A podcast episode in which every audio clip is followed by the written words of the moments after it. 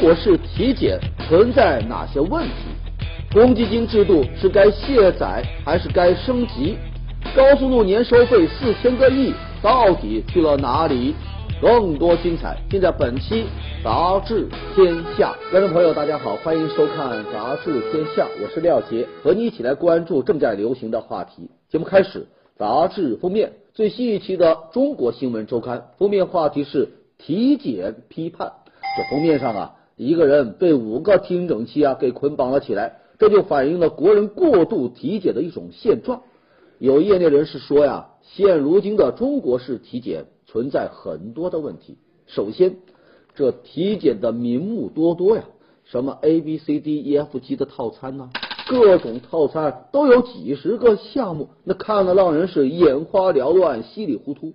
检查期间，没有任何医生询问你的病史、你哪里不舒服、正在服用什么药物，包括你的过敏病记录啊、手术记录啊，只是呢面无表情，用花里胡哨的仪器在你身上啊一遍一遍的试，就像有人吐槽的那样，说感觉自己啊像是屠宰场里的牛，在一个又一个传送带上啊移动。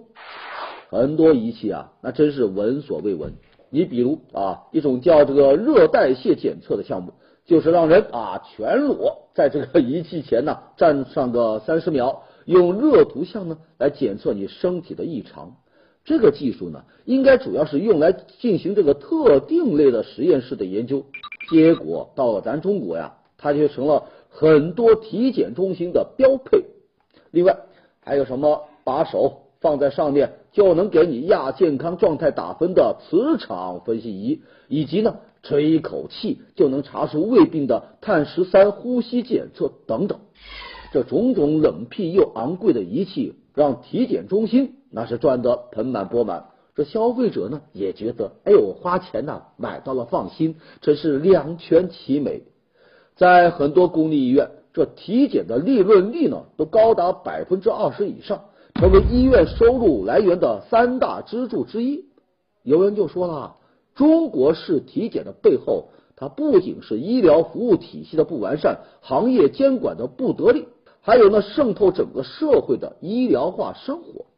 有医生就建议哈，对于慢性疾病的患者，还有特殊职业的人群啊，你比如这个教师啊、化工行业的人员呢、啊，他是需要定期做特定检查。可对于健康的人群，他更需要的呢是像国外那样的家庭医生制和社区医院化。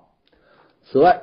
体检中心该检查什么项目，由谁来决定，那也是一个问题。你像在美国，它就有一个专门由这个全国预防医学专家组成的一个独立机构来界定检测项目，来保证检测项目啊只能是遵循医学的原理。人们就呼吁啊，咱中国也应该有这样的措施来保证项目的合理性、科学性，而不是由商业机构它自己来设计什么套餐。我们回到封面，体检批判。有人就说了，在神话昌盛、科学幼弱的过去，人们把魔法呀信为是医学，但在科学昌盛、神话衰弱的今天，咱可千万别把医学整成了神话。好，继续还是这个封面话题，我们来看最新一期的新华微波炉。这封面话题是公积金制度升级还是卸载？近一段时间，公积金制度啊再次呢成为热点。它之所以被热议啊，除了它自身设计缺陷所导致的穷人补贴富人外，还有这么一个现象，那就是人们申请公积金的贷款呢、啊，往往不被房产公司认可。理由呢是公积金放贷的时间呢、啊、太长，影响到人家的资金周转。那除此之外啊，还有不少人根本就申请不了公积金贷款。你像有人呢、啊。因为工作变动啊，这个在多个城市来工作，而最终的结果就是他不符合当中任何一个城市申请公积金贷款的标准。对于这种情况，有关部门呢是及时的发布了通知，要求啊要降低公积金贷款的发放门槛，来开放公积金的异地贷款，并减少贷款的一些中间的费用。如果各地都能够按照这个通知来执行，那贷款轮候的时间长，异地贷款难的问题，那应该是可以解决的。不过呢，这一次这个公积金制度的升级啊，还是没有办法根除这个穷人补贴富人的弊病哦。因为还不起房贷，那有些家庭呢，对公积金贷款呢，只能是可望而不可及呀、啊。于是乎，这公积金管理条例呢，还特别的规定，当房租超出家庭工资收入的规定比例时，个人他是可以申请提取公积金的。要我说呀，想要解决公积金的种种问题啊，除了这些打补丁的方式进行之外，它究竟有没有一个更彻底的办法呢？像杂志啊就提出来了，说或许啊还可以考虑卸载取消公积金。那取消公积金之后的空白呢，它是可以通过减免个人所得税来应对的。我们回到封面，公积金制度升级还是卸载？要我说，不管它是留还是去，咱老百姓有办法买得起房子才最实际。好，欢迎回来。前不久，铁路总公司把这个火车票的预售期啊，由原来的二十天延长到了六十天。紧接着呢，又传来一个好消息，说为了最大限度的方便旅客，这铁路部门呢又进一步的优化了退票和改签的规则。对这个开车前十五天以上退票的旅客呢，将不再收任何的退票费。还有开车前四十八小时以上，你可以改签预售期之内的任意车次，甚至啊，你开车之后还可以改签当天的其他车次。这些新规定一出来，人们就认为这是咱铁路部门服务意识的回归，令人欣慰。当然了，任何改革啊，它都不可能一蹴而就。对于铁路部门的新规，最让人担心的就是会不会给那囤票的黄牛党有更多的滋生空间。对此呢，专家就解释说，黄牛党啊，他一般都是在铁路系统内部的人呢、啊，他的帮助下才能得以进行囤票。这就说明，打击黄牛党关键的还是要管住和购票相关的各个环节。另外，一些黄牛之所以能够横行，他靠的呢有这个购票网站的漏洞，所以呢弥补技术缺陷那也是重要的环节。因此呢，做好权力监督，完善购票网站，这新规定啊就不会导致黄牛滋生。不管怎样吧，连续出台的铁路新规让人们是感受到了，除了列车在提速，这铁道部门服务意识啊也在迅速的提升。最近广州市政府印发的一份规定引起了人们的关注啊。这个规定啊提出了以市政府名义召开每年的会议呢不能超过十五次啊，还有市领导讲话不能超过五十分钟。而其中呢最亮眼的是这么一句，说主持词和其他会议文稿不能出现尊敬的某某某的称谓。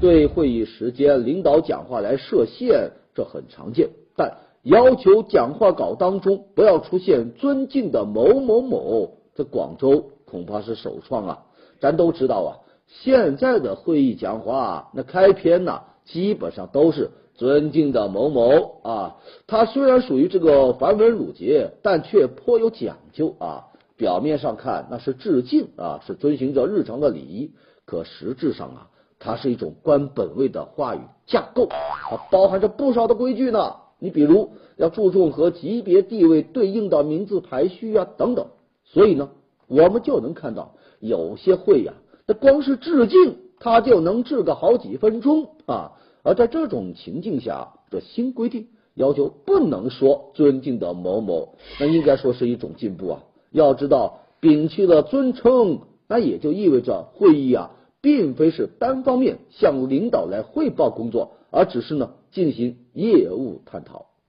现实也好，不准说尊敬的也罢，初衷呢都值得点赞。不过问题也来了，这监督又该由谁来落实呢？这些规矩约束的对象可都是领导啊，难不成让那尊敬的领导们约束自己？最近在北京地铁国贸站，有一名男子呢引起了人们的关注，他呀通过自虐的方式来寻求帮助。这男子呢来自四川南充，穿着一件 T 恤啊，上面就印着人肉沙包十元一拳，每天站在地铁口求路过的人呐、啊、打他。而他之所以这么做呢，是为了给他自己啊这个患白血病的儿子来筹钱。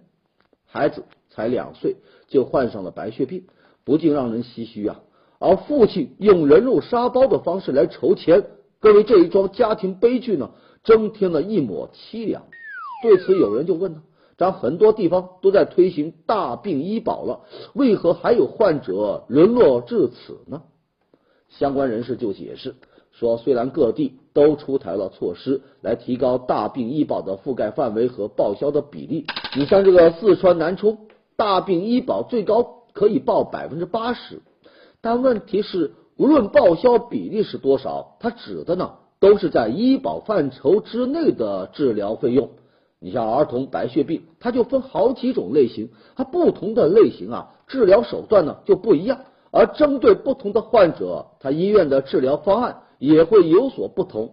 可如果你想要符合报销条件，那患者呢就必须得要按规定可以报销的办法去治疗。可是有的药品啊，有的治疗手段呢、啊、它就不在医保报销的范畴之内，可是呢人家又有治疗的效果，那么治疗过程当中就会有意想不到的费用负担。所以整个一下来，报销的比例和实际的费用往往差别还蛮大。推行大病医保，那就是为了减轻老百姓的大病医疗费用负担，要缓解因病致贫、因病返贫的现象。但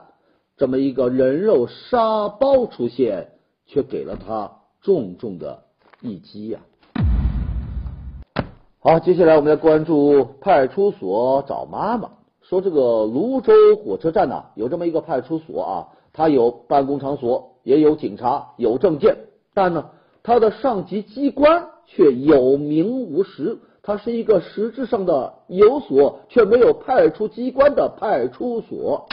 由于找不到地方报批，十年来呀这派出所呀就无法拘留一个人，无法逮捕一个人，即使呢对方是触犯了刑律，他们也无法将他呀绳之以法。此外，警员呢也无法升迁，无法换装。多年来啊，民警们是一直啊上下奔走呼吁，却屡屡受挫。前不久这事呢传到了网上，这才呀、啊、引起了人们的关注。那么到底是什么原因让这派出所陷入到小蝌蚪找妈妈的境地呢？看似扑朔迷离，其实呢简单易懂啊。目前处于无主状态的泸州火车站派出所，它并非是天生的黑户，在它成立之前，它就已经领到了合法的准生证。只是啊，随着社会的发展，铁路系统发生了深刻的变革，泸州火车站派出所的亲妈，也就是四川省地方铁路局这个泸州分局呢，改了。这改制形成的四川泸州铁路有限公司并不打算收养这么一个拖油瓶，那么就发生了我们刚才说到的奇特的现象。派出所啊十年无主，折射出当地相关部门的遇事推诿，依法行政啊那真是严重缺位。虽然说英雄不问出处，但对于派出所这么一个行政机构而言，那还真就是名不正则言不顺，言不顺则事不成啊。派出所他经常帮走失的孩子啊找妈妈，这一回呢竟然就自己上演了小蝌蚪找妈妈。这曲里拐弯的路真的有那么复杂吗？前不久，河南上蔡县警察叫翟向波，他的妻子田菊红呢前往驻马店一家小饭馆呢看望朋友，就遭遇到了这个警察啊扫黄。因为在他的手袋中发现了二十个避孕套，就认定他是嫌疑人。双方发生冲突后呢，田菊红被抓，遭到数人殴打，有人呢、啊、强行往他嘴里啊喷辣椒水，还有人呢用皮鞋踩他的头，并在没有通知家属的情况下将他呀送进了精神病院。这个事就引起了人们的关注。事后，警察就承认呢，说除了人家包里有避孕套之外，并没有其他任何的证据。说是因为田菊红拼死反抗而与警察发生了这个冲突，最终呢被以这个涉嫌妨害公务罪啊刑拘。对此，有人就评论说，这事啊太荒唐，被警方羞辱，无证据，以涉黄罪名抓人的情况下发生了反抗并产生冲突，结果呢却说他妨害公务，这岂不是欲加之罪吗？记得前些年有某乡镇派出所的所长啊强奸教师，被举报后呢，当地警方啊竟然说是戴套不算强奸，让公众是目瞪口呆呀、啊，也算是长了见识哈、啊。如今河南驻马店的警察啊是别出心裁，女人出门戴套那就算卖淫，果然是充满创意的思维和逻辑啊。如果按照这么一个逻辑，请问那带菜刀就是杀人犯喽，带着打火机就是纵火犯喽。接下来进入到我们的板块杂志标题，来看最新一期的当代生物学，文章标题渡鸦的恶意，愿天下有情瑶终没眷属。俗话说宁拆十座庙，不毁一桩婚呐。对于美好的爱情，人们总是愿意送上祝福和期盼，可是呢在大自然当中却有这么一种奇葩的鸟类，它就热衷于拆散其他情侣的结合，它们就是渡鸦。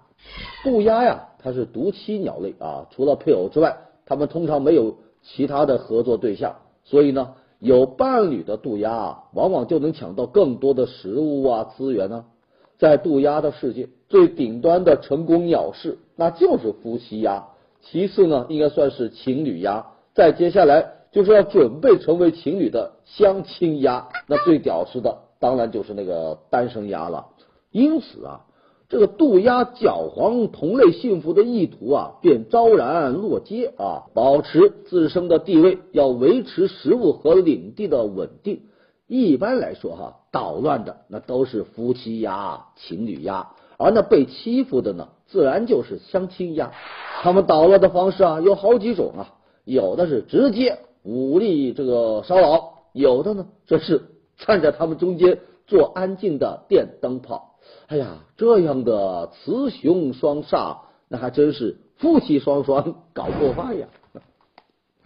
好，接下来是最新一期的第一财经周刊，文章标题扫兴指数。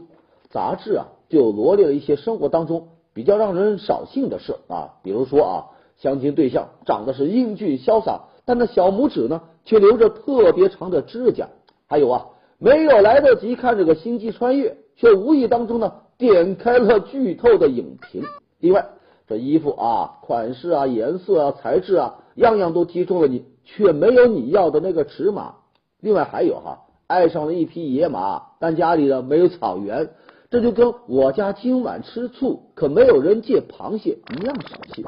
而最有趣的扫兴莫过于最近的一个新闻，说这个浙江某商家举办接吻大赛，围观者众啊很多人无处落脚，为了获得更好的视野、啊、直接爬上树了，然后就城管来了，认为人太多影响到了交通，直接叫停比赛。哎呦扫兴啊！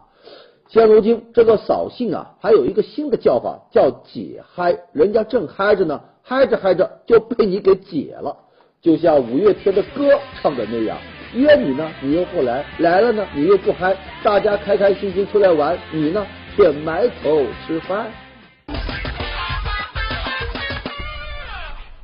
前不久山东交通部门宣布，二零一四年年底到期的十五条高速公路将继续收费，主要理由啊是要偿还这个银行贷款。据了解，目前全国的高速公路当中，百分之九十以上都要收费，一年收费多少呢？四千个亿，那利润率啊是高达百分之三十，完超金融行业和这个房地产行业，这呢就引起了人们的议论啊。说起来哈。公路资源它原本属于特许经营范畴，公路交通基础设施的经营只能是微利保本，可到了咱们这为什么它就成了暴利行业呢？收取到的钱那都是用来还贷了吗？面对质疑，山东交通部门对延期收费呢，他给出的理由是这样的哈，说贷款呢、啊、没还清啊，还有巨额的养护费。那具体哪一条高速路贷款没还清呢？人家不说，但却表示只要有一条路没有还清贷款，那所有其他的路啊都得继续收费。这里边呢还有一个特定的说法，叫统贷统还。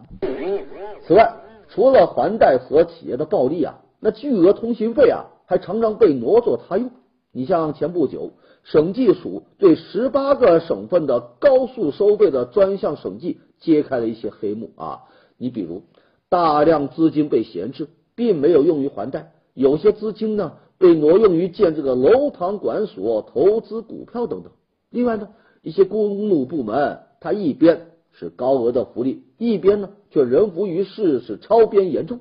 就还说这个山东吧，二零一三年用来供养运营单位和企业的费用就高达七点六个亿。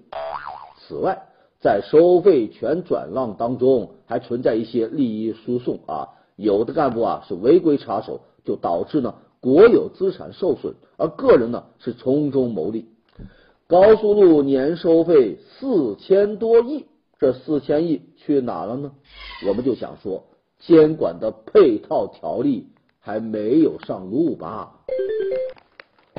最近在湖南娄底某学校，有一位老师啊，他上课的时候啊，发现有同学在嗑瓜子儿，就非常的生气，于是呢他用了一个很绝的招。什么招啊？是自掏腰包买了一百斤瓜子，让这些个同学啊，你到教室走廊里去集体嗑瓜子，什么时候嗑完了，什么时候回来上课。如此任性的做法就引来了不少的议论，有人就认为这老师的做法够创意，够奇葩，甚至还有人就调侃说，换作是我呀，我就上课数钱，这样呢就会换来更多的钱数啊。当然了，也有人就认为这老师的做法呢带有一些这个强权的色彩，那算是一种变相的体罚。对于这事呢，我们倒认为啊，不必过度解读嘛。其实啊，它倒更像是上课的时候，学生一直在讲话，老师呢就来那么一句，你们说吧，等你说完了我再上课。有一点在这里我们必须要注意哈，这些学生他并不是小学生，这样的年龄应该具有一定的自律啊。上课嗑瓜子那不是儿戏，而是闹剧。要我说，对于此事呢，我们不应该只关注它有多么的奇葩，而应该更多的思考如何通过学生的自律教育，让老师和学生都不要那么的任性。前不久在河南郑州的一个交叉路口，有一辆大货车呀、啊刮倒了路边十八根电线杆，然后逃逸。这沿街多家商户被倒下的电线杆呢砸坏了，路边停放的三辆这个私家车也有不同程度的受伤。沿街商户就说了，此前呐、啊、就有电线杆从根部断了骨头连着筋呢，很危险。虽然曾多次向有关部门反映过，但一直啊就没人管。看到这些电线杆被集体放倒，大家伙呢倒真是从中看到了解决问题的希望。你像有人就说呀，多亏这么一场事故，断骨的电线杆终于有人关注了啊。这市民的话虽然有些戏谑的意味啊，但也生动的揭示了咱某些管理部门的做事态度，那就是日常管理非常稀松啊，即使问题啊都已经到了伤筋动骨的程度，他们也习惯性的踢皮球，只有等到真的出了大事才会被动来应付啊。这一次城管就回应啊，说这些空中线缆呢、啊、牵涉到联通、电信、铁东等五家单位。事发后呢，几家单位一直在集中处理那路口的线缆，但是那歪倒的电线杆却一直没有找到产权单位。你看看，都这个时候了，电线杆的产权单位还处于失联的状态，真是让人哭笑不得呀。这些年来啊，由于空中线缆引发的安全事故是越来越多，于是乎呢，各地就纷纷啊将这个空中线缆集中转移到了地下，但仍然频频出现管线打架、马路拉裂、自来水管体跑什么跑进这个暖气管这样的乱象。而出现这一类乱象的根源，要我说只有一个，那就是各自为政，九龙治水呀。前不久，北京雅宝路某商家呀贴出了这么一份告示，写着中国人不得进入，还有华人与狗不得入内的伤痛还存在历史的记忆。现如今呢，同胞的歧视竟然就已经登堂入室了。这个事件就引发了人们的讨论，有人就说，在中国贴这样的告示，你忘了一句话呀，再大的烙饼你也大不过绕他的锅呀。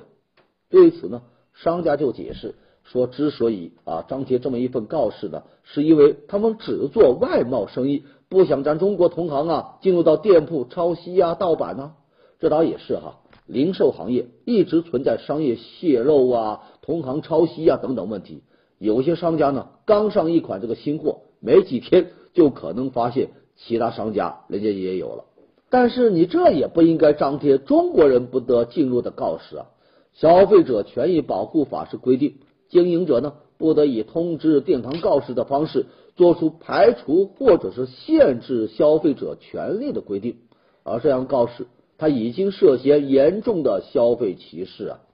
说起来哈，这已经不是这条路面的商家第一次对咱国人说不啊。早在二零零三年就有报道说，雅宝路的部分这个商户呢拒绝国人进入，商户的挂帘上中文就写谢绝参观，外文就写欢迎光临。这当时给出的解释是，此举呢并非是因为歧视国人，而是为了防止同行获取这个商业情报。期间啊还甚至发生过因为拒绝中国消费者入内的这样的斗殴事件。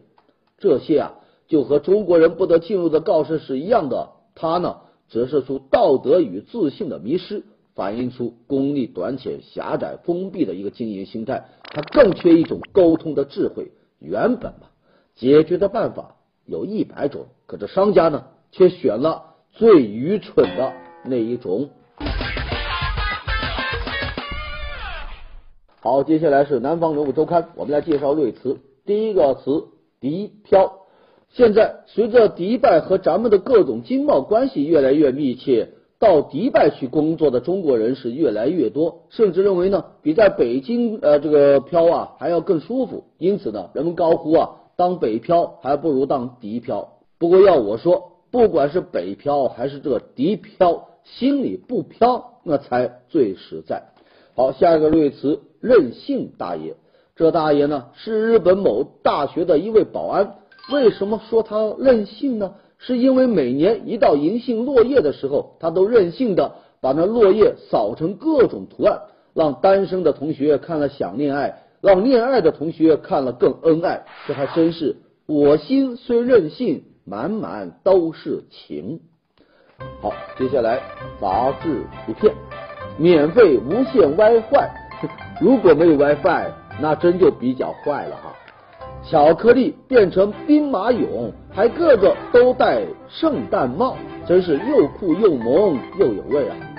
这么高的雪不用就太浪费了，要知道这还是天然大冰箱啊。时时也围上了红围巾，看来这个冬天真有点冷啊。好的，感谢收看杂志天下，读杂志观天下，杂志话题多，咱明天中午接着说。节目最后是天下言论。